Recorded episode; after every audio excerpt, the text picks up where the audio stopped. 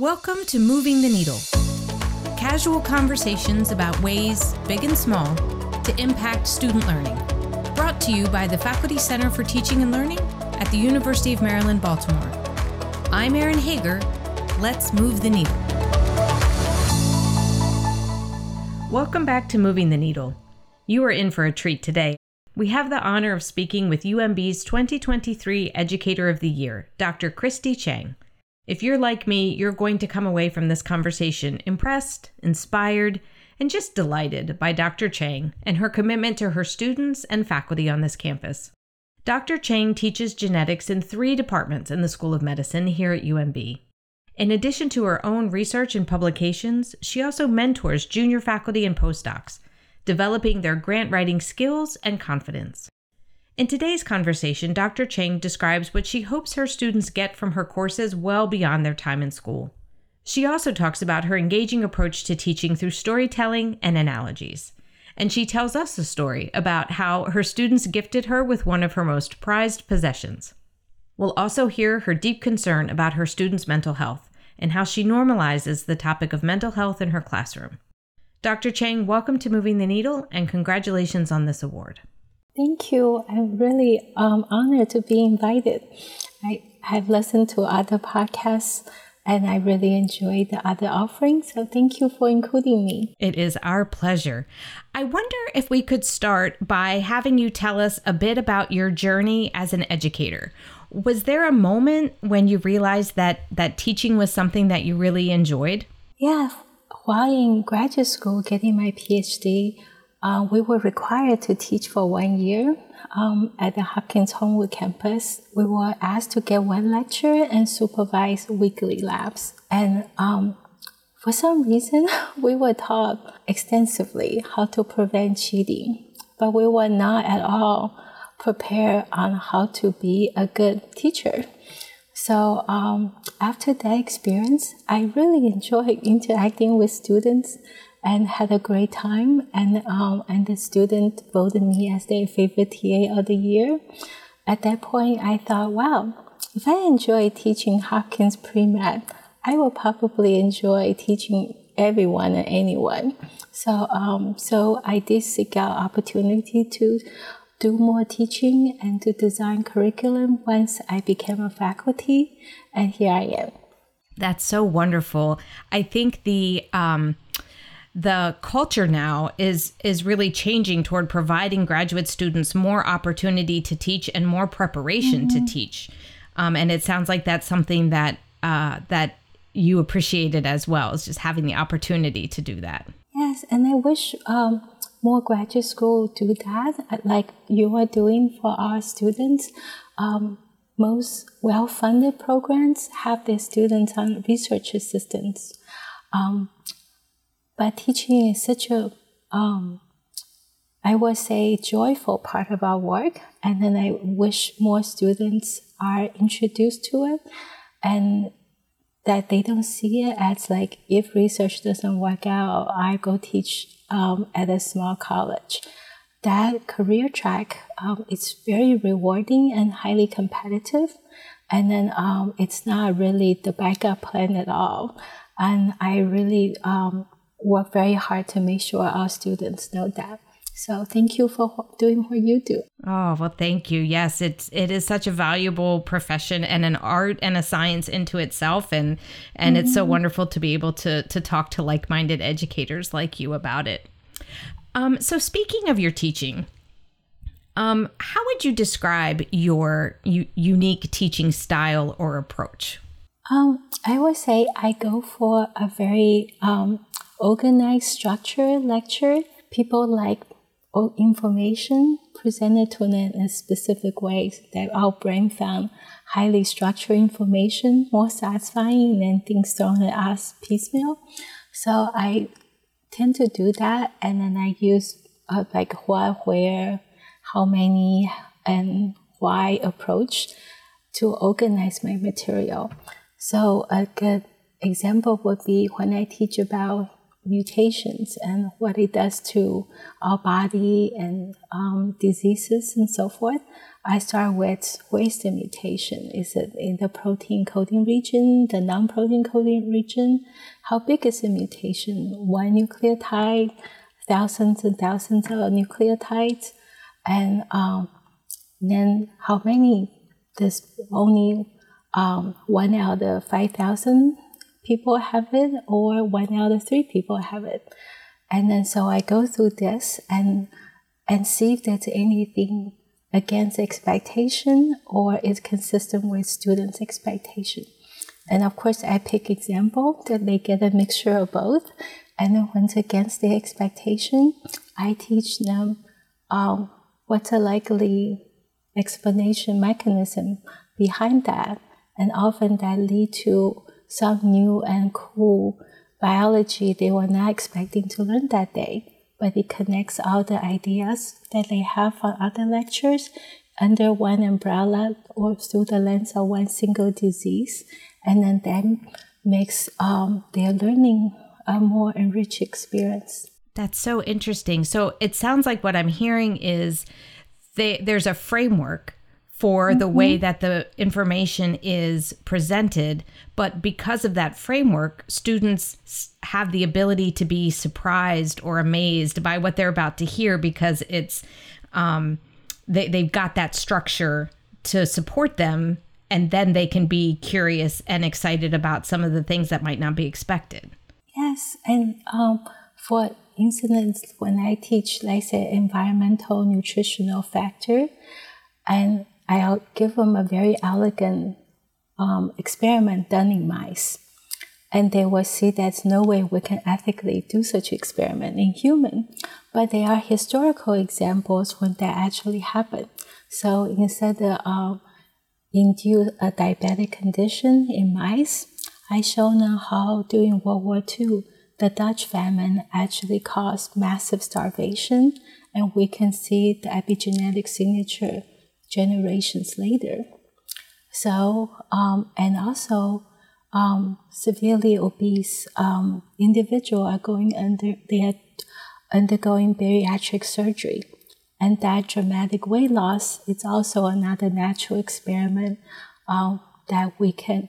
It's not an experiment with it intentionally, but it's a totally ethical way to get to the kind of data that we got in mice. So I think they are um, a lot of parallels in what I do. I give them two scenarios that looks very different on the outside, and then what underneath will surprise them and make learning more interesting that way. That's so interesting. And I think that framework is so important because when everything feels new and everything feels um, like they don't students may not necessarily know how to structure so much information that's new all at once but you're providing them that um, which lets them make meaning out of these um, examples that you're sharing with them. Yeah and it also tied to things they can relate to right? Um, they have grandparents who um, maybe great grandparents I, I forgot the, uh, how many time has passed um, that have some of the historical events that were part of their family history. Yeah. And then um, that um, in some way we are all living some kind of experiment. Yeah. And so it makes that personal connection to them. Mm-hmm. That's wonderful. Well, what would you say are your teaching values? What do you things you know, we can think about so many things as teachers, you know, so much feels important, but how do you focus on the things that matter to you? So, um, there are two things that I try very hard to do. One is that uh, I want to teach them genetics. I want to teach them about um, personalized medicines and all this. But what's even more important as educators, I teach them how to think scientifically. So, how to set up an experiment, um, know what's um, good data, bad data, and no data, right? On how to have good controls in the experiment. And I think some of the things that are happening in class is not just helping them to be a successful graduate students and good um, good experimental data, publish and graduate. It's also teach them how to live a good life and have good interpersonal relationship. And so that's the hidden uh, piece. So I will use so so very often um, because they these are students in their twenties. Um, I use dating relationship, romantic relationship a lot um, when I make analogy. So I would say, um, what would be a data that support your hypothesis, refute your hypothesis, or offer the uh, information out? So let's say the hypothesis is you have a good marriage, a good relationship. So supportive evidence will be your partner check on your mother and bring you a cup of tea every night, right? Something that refute that hypothesis would be um, there's a secret bank account you didn't know about, right? No data at all would be your partner had a really long day doing a very complicated, demanding um, experiment and did not text you at all. Or a vicious neighbor made some critical comments. So those are no information yeah. versus information that actually refute or support your hypothesis. And it's very important that students know that when they look at their data every day.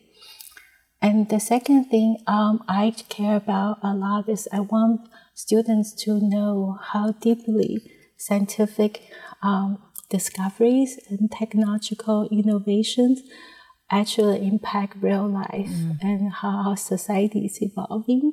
So some example would be nuclear weapon, right, or AI or genomic editing, um, invention of insulin, and um, things that really percolate and change how um, people live.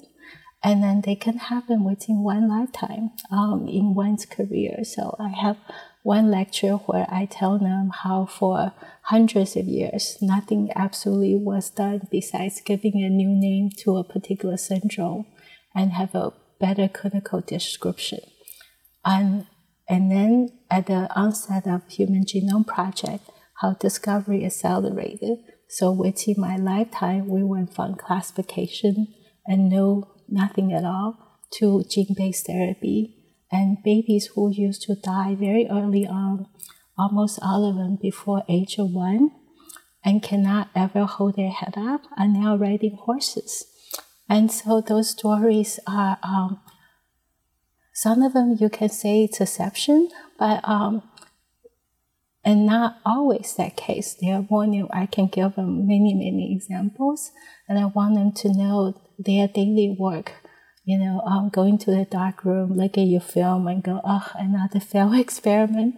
Um, actually add up to incredible changes in how we do um, how we um, carry our medical care and the quality of life that we change. Wow. That sounds so inspiring. Like it, what I'm hearing is reminding your students sort of where they are in this moment in time um, mm-hmm. and the mm-hmm. impact that that this work, even when it's frustrating, can have on future generations. Mm-hmm. Yeah, I. So we start with um, clinical descriptions, molecular mechanisms, to the latest um, gene-based therapy, and then I show them the timeline of all the progress, um, and from the late '90s to now. That's amazing. So you mentioned uh, in that description of your values your use of storytelling, and in the write-up after you won Educator of the Year. Um, at UMB, one of the things that came through from your students is how much they love your use of storytelling. Um, why do you think that telling stories is an effective teaching approach? Um, storytelling is such an ancient and powerful craft, right? So um, it's what we used before the invention of written language, right? This is storytelling. It's how um, family lores and information are passed either vertically or horizontally, right, throughout the community and cross um, down generations and um, it has very emotional component. And we know from all kind of cognitive studies that we remember things if we assign meaning or we are emotionally moved by it. So it doesn't have to be the Dutch famine and something that inspires sympathy and compassion. It could be even just humor. Um, it could be um, curiosity, right? And so I try to work in as many of those elements. And, and I say, I would say I do any, I do not do it intentionally every time. I just come across an example that I thought, oh, this will be a really elegant way to explain a particular concept. Then in hindsight, I would go, oh, this is a great story on its own, even if I'm not teaching genetics and preparing them for an exam. so, um, and you, you can see this demonstrated so often by politicians, right? They will spend one minute talking about um, numbers and facts about inflation. And then five minutes talking about a particular family in Minnesota, right? It's the, oh, this lady named Mary who made the best cookie in the world and how inflation impacted her, right?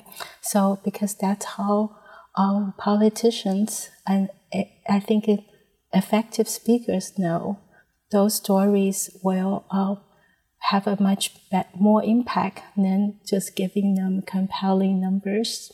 Yes, I, that's absolutely true, and the the the data supporting that that that learning connection between when we feel something um, and and retaining that information is is such an important tool that an educator can use in their in their collection of things that they do to share information. Mm-hmm. And it makes it much more fun for me. Yes. so and I think students respond when they know that their instructors are having fun as well. I think so. Yes, definitely. That's another I, emotional connection that they're making. Right. Yes, I'm so easily amused. And um, so the classroom interaction um, is something that I particularly enjoy. And I think that um, back and forth, whenever someone asks a question, it's another opportunity for me to go off script and be a three dimensional person.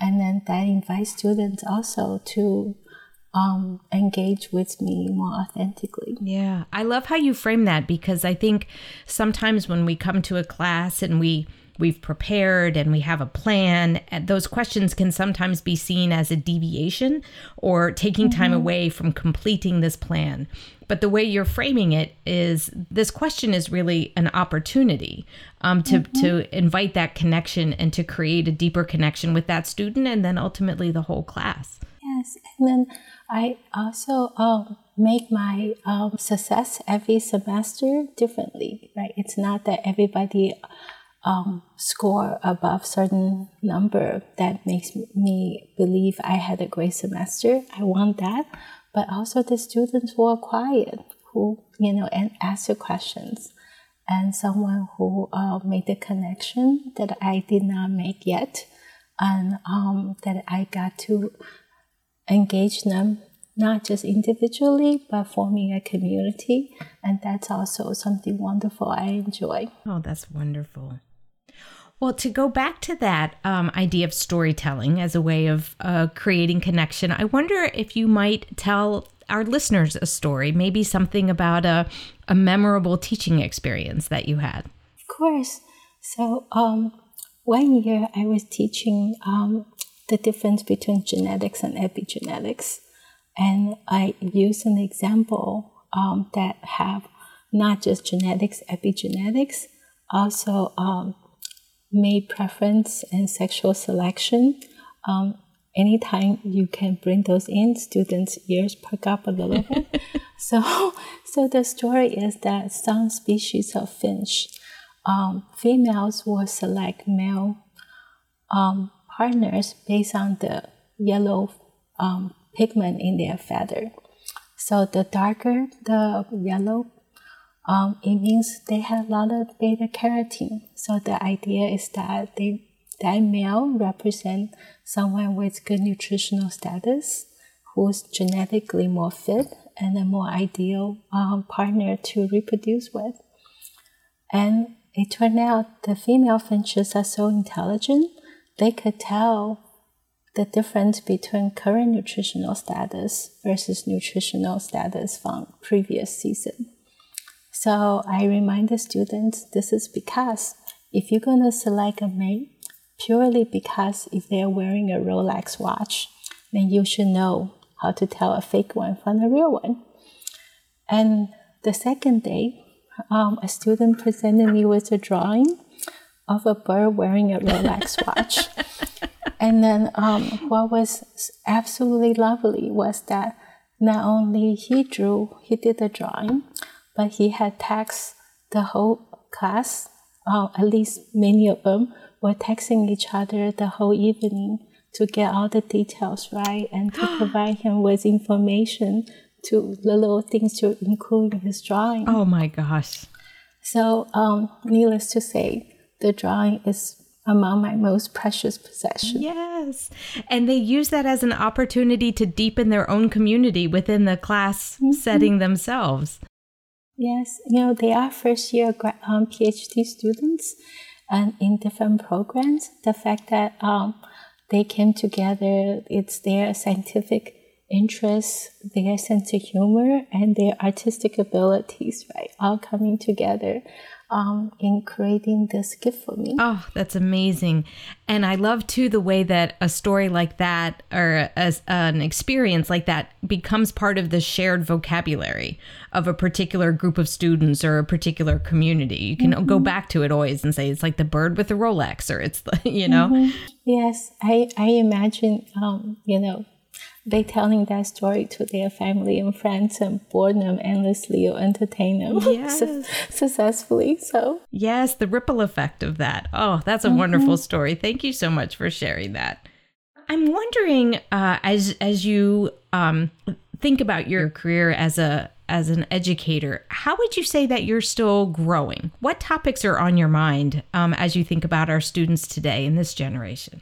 So, um, I think as I mature as an educator, I am um, more um, aware and uh, more committed to frame um, the material I want to teach through a historical societal lens. So um, instead of teaching just about a genetic disease, um, I will point out, um, giving this um, the same mutation or similar mutation that cause very similar um, disease, but one in United States, another one, let's say in Sardinia, Italy.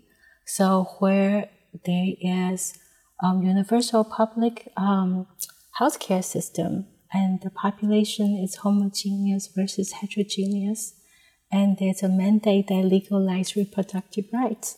What happened to the patient's actual quality of life and the population's um, awareness and um, prejudice or lack of against people who have the disease. So I try to bring those elements. And then also, um, I am more aware that um, students, um, I should see them not as cross sectional interaction, but a longitudinal interaction, that um, it's a very competitive process to get one's um, PhD or MD or some other um, graduate training. That um, our students currently and historically, students have graduate students um, um, are more likely to have severe mental illness than their counterpart outside the graduate school. And this generation is hyper aware of their mental illness. So you will hear um, a conversation hardly goes by without somebody say boundary or gaslighting. Um, so they are hyper aware, but they don't necessarily have the tools to really prevent mental illness and then to take care of themselves in that way. Um, the fact that um, we are taught very early on to brush our teeth right? But we don't always teach students and young people how to do the same for their mental health that they do for their physical well-being. So um, this is becoming something I care deeply about. So I just um, developed a lecture on burnout prevention for um, residents and fellows, and then I have been doing things with the graduate students that I want to do more of it um, because when those issues go unaddressed and students either have a horrible time struggling all through graduate school or they dropped out.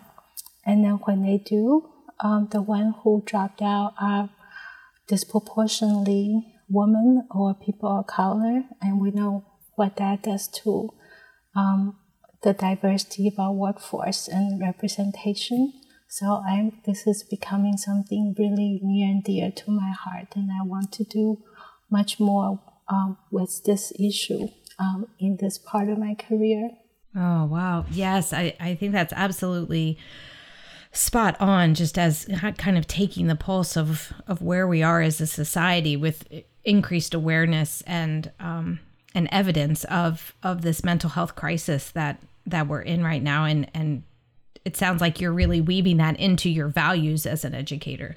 Mm, yes um, actually a few years ago i went back to graduate school to get my master in professional um, counseling.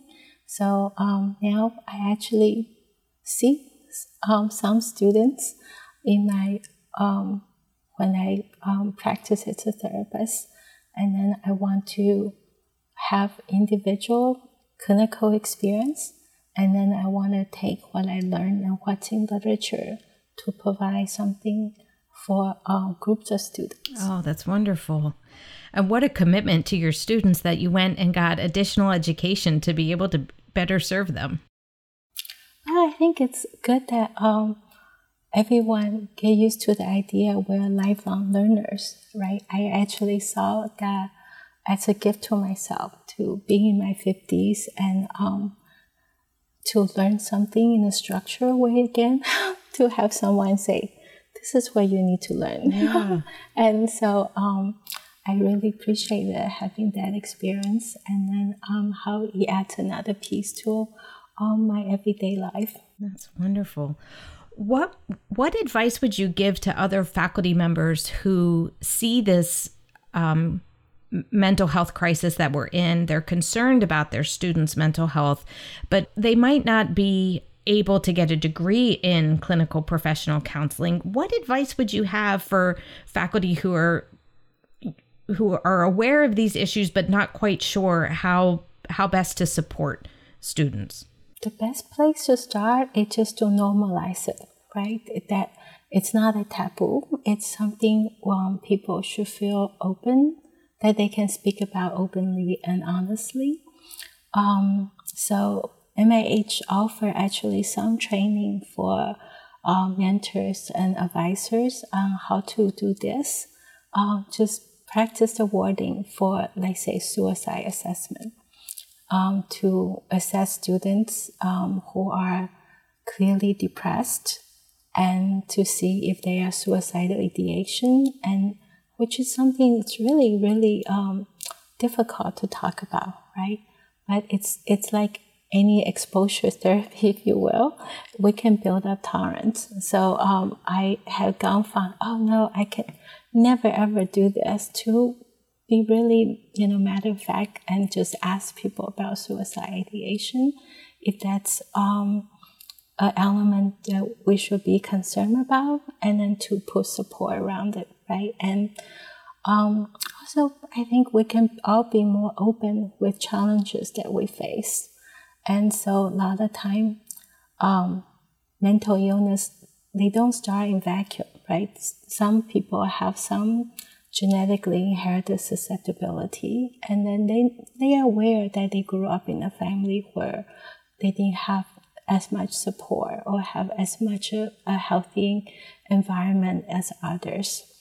And it's usually some other stressful events or multiple stressful events, and then you see the onset of their symptoms. And often that um, if we believe um, those external challenges will paralyze us, then we become discouraged, and um, and you know we start to lose hope. Right, our confidence goes down, our self image and all that um, become altered. But if, if we realize that um, everybody are walking around with some combination of strength and weakness, right? And then um, and it's also more support, more compassion, more flexibility in the system. That even when really challenging events or a struggle with any kind of physical or mental illness happen, it doesn't mean we are off our track permanently, right? It might be a little detour. And if you interview um, bunch of successful scientists, almost no one's career is linear. And then not having a linear career path is actually the norm. So I would actually just share what happened in my life.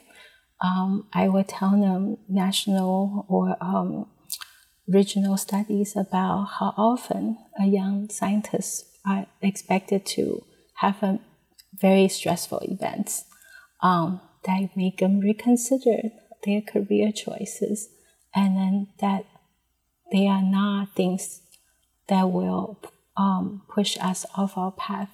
Will just make the path to get to where we want to go more interesting. Oh, I love that framing of that. Um, it's, it's just it's such a wonderful perspective. Thank you for sharing that. I've I've in my work, um, I, like you, I'm I'm starting to think a lot about um, about mental health and stress uh, particularly from the faculty lens, because I'm seeing a lot of signs of of burnout, of exhaustion, of overwhelm.